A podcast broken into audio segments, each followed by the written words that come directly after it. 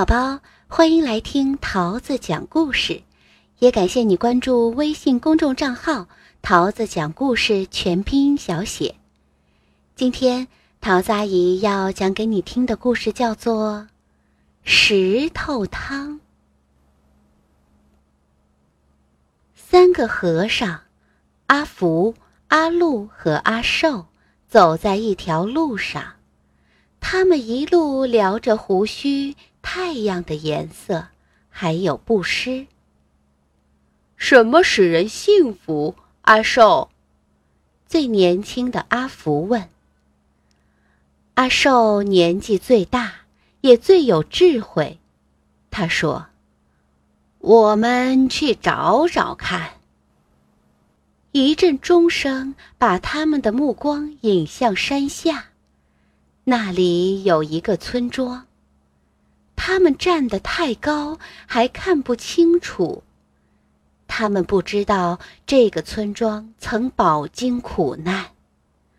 饥荒、洪水和战争让村民们身心疲惫。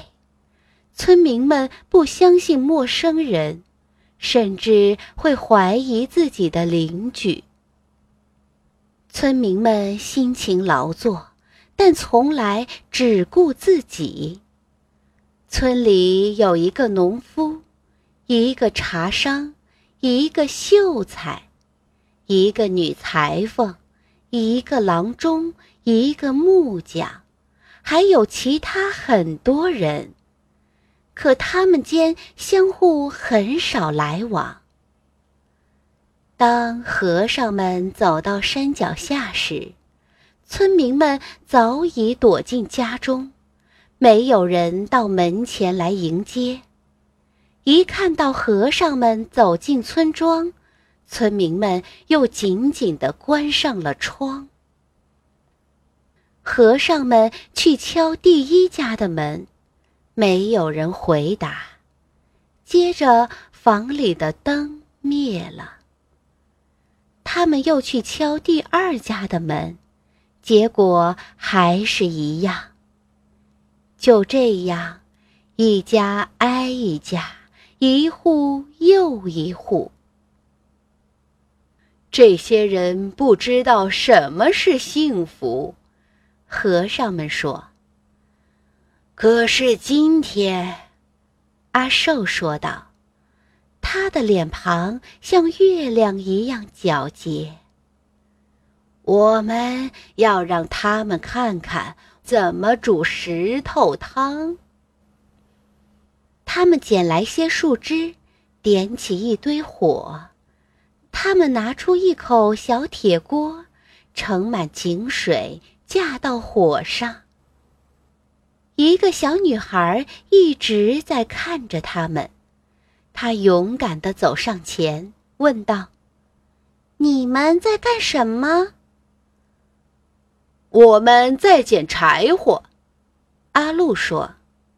我们在生火，阿福说。我们在煮石头汤，我们需要三块又圆又滑的石头，阿寿说。小女孩帮和尚们在院子里找石头。他们找到三个正好合适的石头，然后把它们放进水里去煮。这些石头可以煮出极其美味的汤，阿寿说。可是这么小的锅，恐怕煮不出很多呀。我妈妈有一口更大的锅。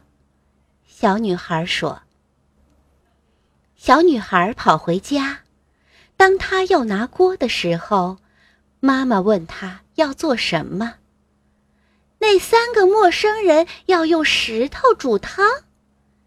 她说：‘他们需要我们家的大锅。’嗯，小女孩的妈妈说：‘石头满地都是，我倒想学学。’”怎么用石头来煮汤？和尚们拨了拨柴火，一时炊烟袅袅，左邻右舍纷纷探出头来。那堆火，那口大锅，支在村里的正当中，真是稀奇古怪。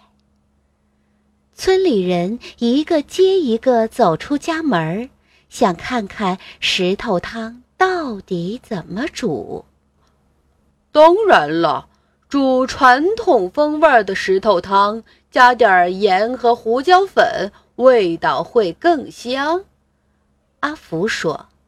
不错，阿禄一边在巨大的锅里搅着水和石头，一边说：“可是我们没带。”我家有盐和胡椒粉，秀才说，他的眼睛睁得大大的，充满了好奇。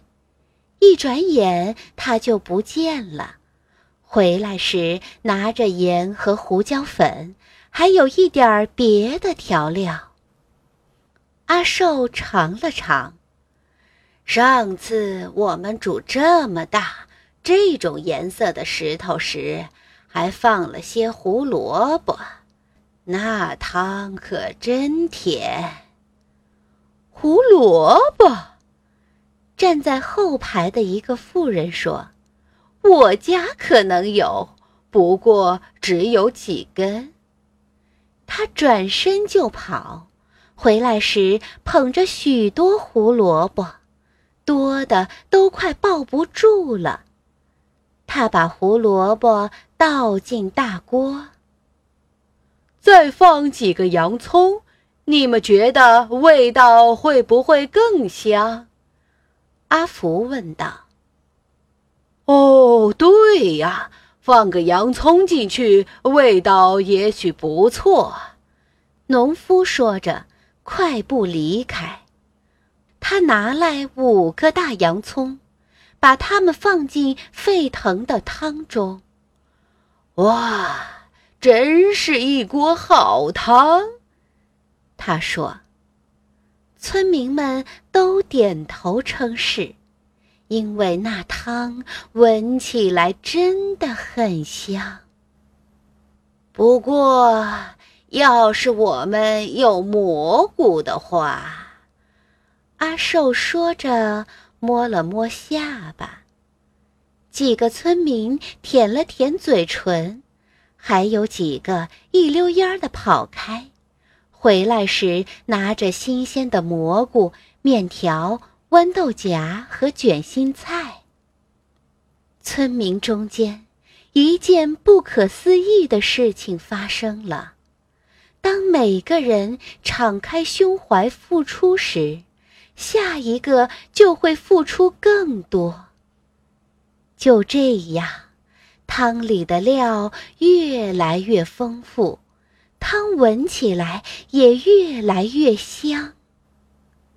我想要是皇帝在这儿，他会建议我们再放些饺子。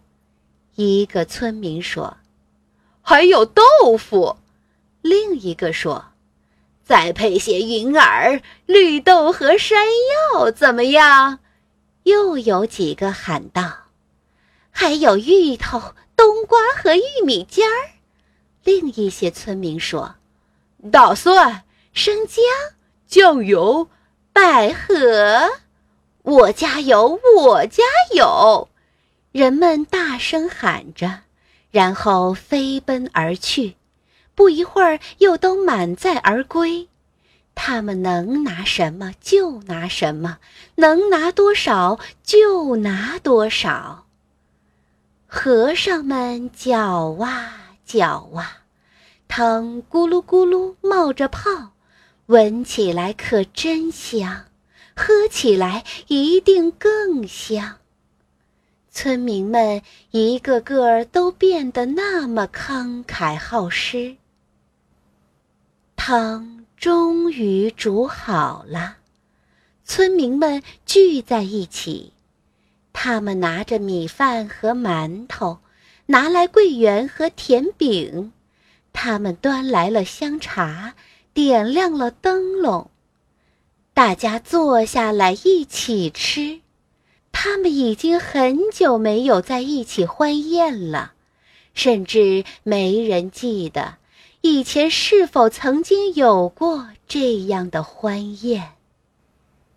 宴会结束后，他们又说故事，又唱歌，一直闹到深夜。然后他们敞开家门，争着把和尚请到自己家，给他们住非常舒适的房间。